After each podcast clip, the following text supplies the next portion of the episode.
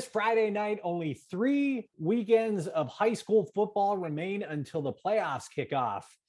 In the VHSL, we are getting ready for this week number nine here on the latest edition of the Scrimmage Play podcast alongside Bart Isley. I am Damon Dillman, virtually alongside Bart Isley, I should say. And yeah, Bart, obviously last week, such a big game. And now the games are getting bigger and bigger for a lot of teams here in the area as we get closer to these playoffs.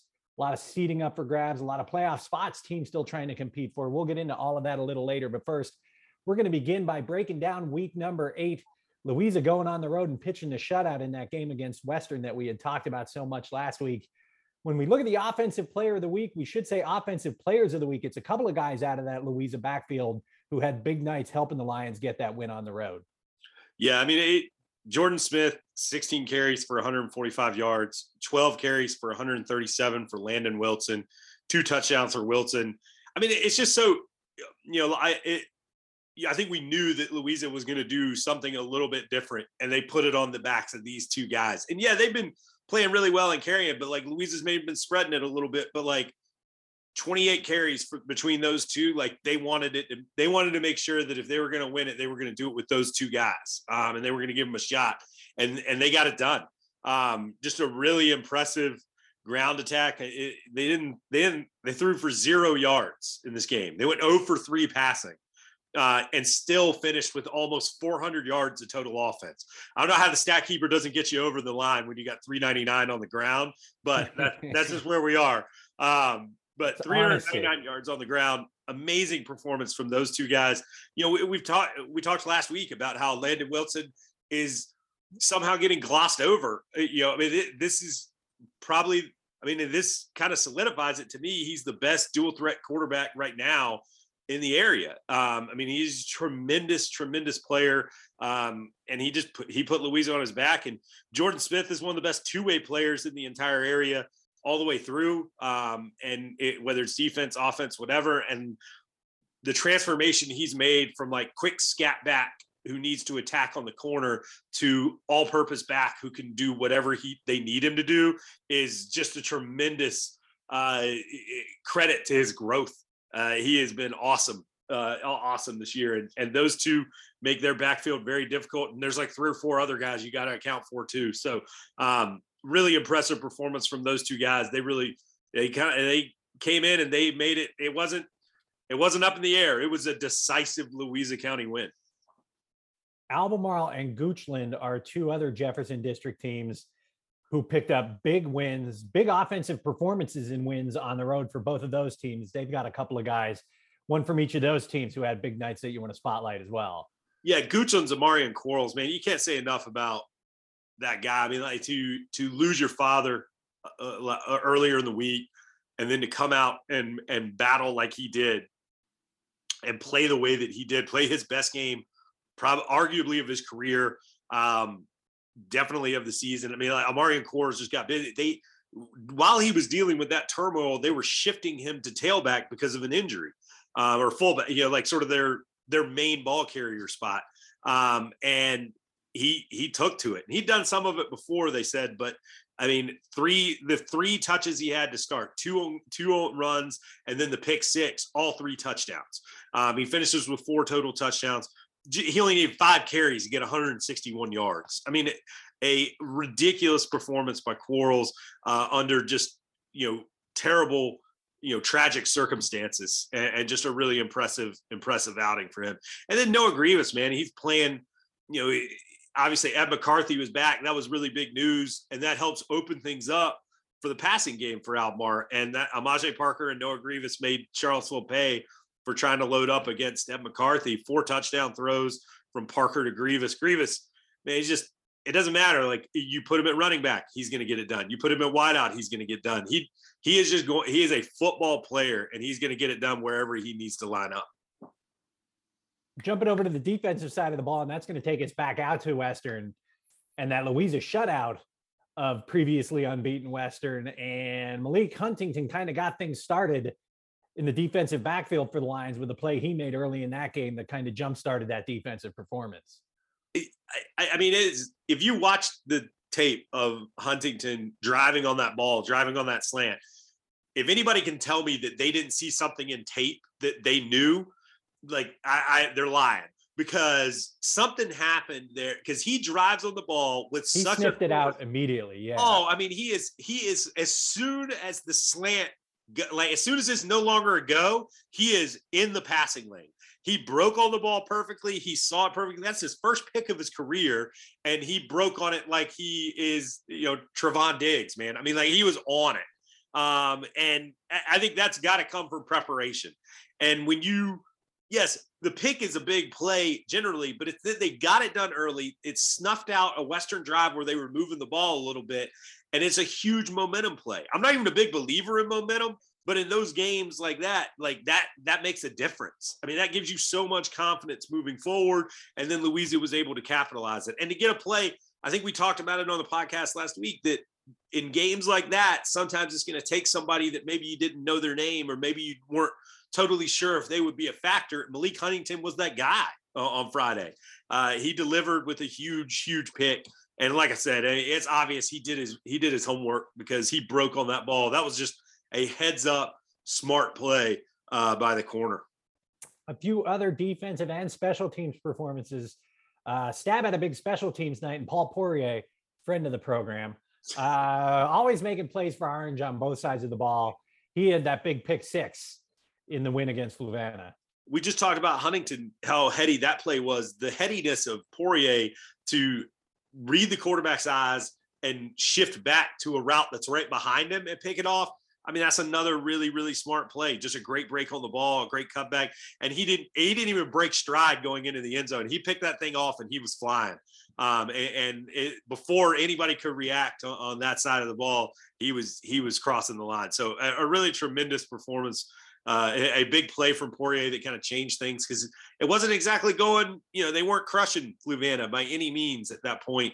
Um, and he was able to really get that done um, it, Fluvanna was putting up a pretty good fight. So a big play by him. And then, yeah, in, in John Blake's last game at STAB, uh, at, you know, a, a, last home game, Isaiah Johnson, man, a big play. And it's fitting. John Blake loves special teams play. Like he has his guys doing weird stuff all the time, I feel like on special teams. And there we see it again. With, and that's not weird, but a tremendous, they saw something in the tape that they liked because they jammed up uh, Catholic's punting all game long. I mean, it just did not go well across the board for Catholic from a punting perspective. And Isaiah Johnson was a big reason why they had to account for him after the first one. He recovered the second one, and then they were pretty nervous on the third one. So, I mean, I think it's it's pretty obvious what kind of impact he had on the game with that one. And as we wrap up week eight, that brings us to the CNG paving road grader of the week. You talked earlier about the big rushing numbers that Louisa was able to put up in the win at Western. A lot of the credit for that has to go to the guys up front as well. Yeah, you win if you win the the so-called game of the year and you win it by 27 you get to sweep these awards. Like that's just that's just a it's a new rule that we're implementing and so a, a, a, triple sweep for louisa and it goes to eli brooks man. I, I can't like we talked about eli a lot on the program because he is awfully awfully good um, and you can't you you can tell like we said, like they wanted to put it on Jordan Smith and Landon Wilson's back. The other back they wanted to put it on was Eli Brooks's back because they're running behind that guy. That's how you bring up 399 yards all on the ground. Uh, and he's just a huge reason why. I mean, like whether they're pulling him or whether they're running straight behind him or wherever. I mean, Brooks is an animal. And he sprung uh, Wilson for the big 71 yard touchdown that broke Western's back. And he was wrecking shop on defense too. Brooks and Quentin Spellman bookend defensive ends that are both tremendous.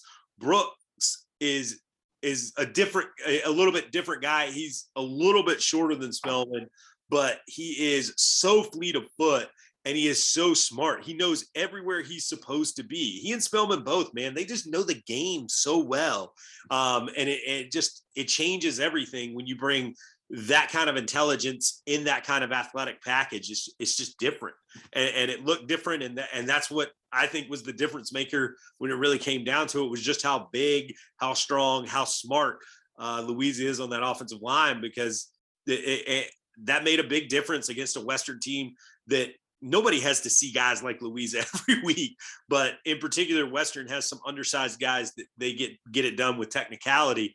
Um, but sometimes you're going to get mauled uh, by big guys like that that also know how to play the game really well. So Eli Brooks, easy choice, man. It, tremendous performance from him.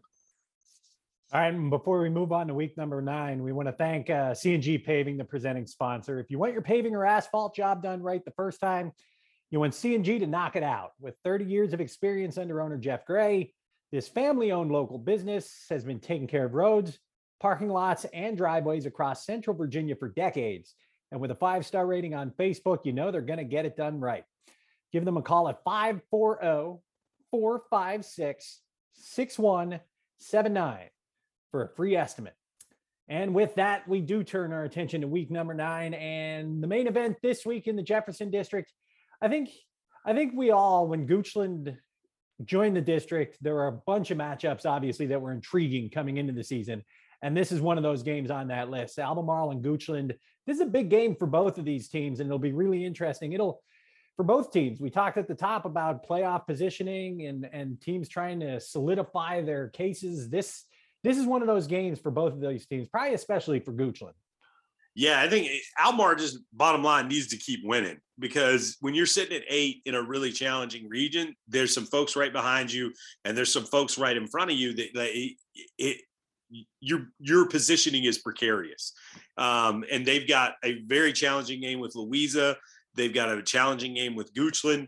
And it, you know, Fluvanna, like we talked about with Orange earlier, Fluvanna is not a super easy out right now either. So they, you know, they've got to kind of get the job done and close strong uh, in order to kind of solidify themselves up because they they don't have very many bonus point opportunities on their schedule at the start of the season. Um, and then you know they they got some quality wins early, but they've got to finish strong here um, and, and kind of put it together. So so that's Almar's situation is simple. Goochland is a little bit different because Goochland is they get a chance to really vault up the the rankings with a win over Almar. That changes everything for them in their region. They can really take a big leap. So it's a huge opportunity for Goochland. But I, I mean, I don't know that I'd want to be trying to stop Amaje Parker, Grievous, and uh, Ed McCarthy right now. I mean, they're it's clear they're healthy. They're ready to go. They've got all the pieces of the offense working, and we already know what they bring to the table defensively. I mean, you do not beat a William Fleming without a good defense. I mean, it is obvious how good they are on that side of the ball. They got two of the best corners, I, I would argue, in the area.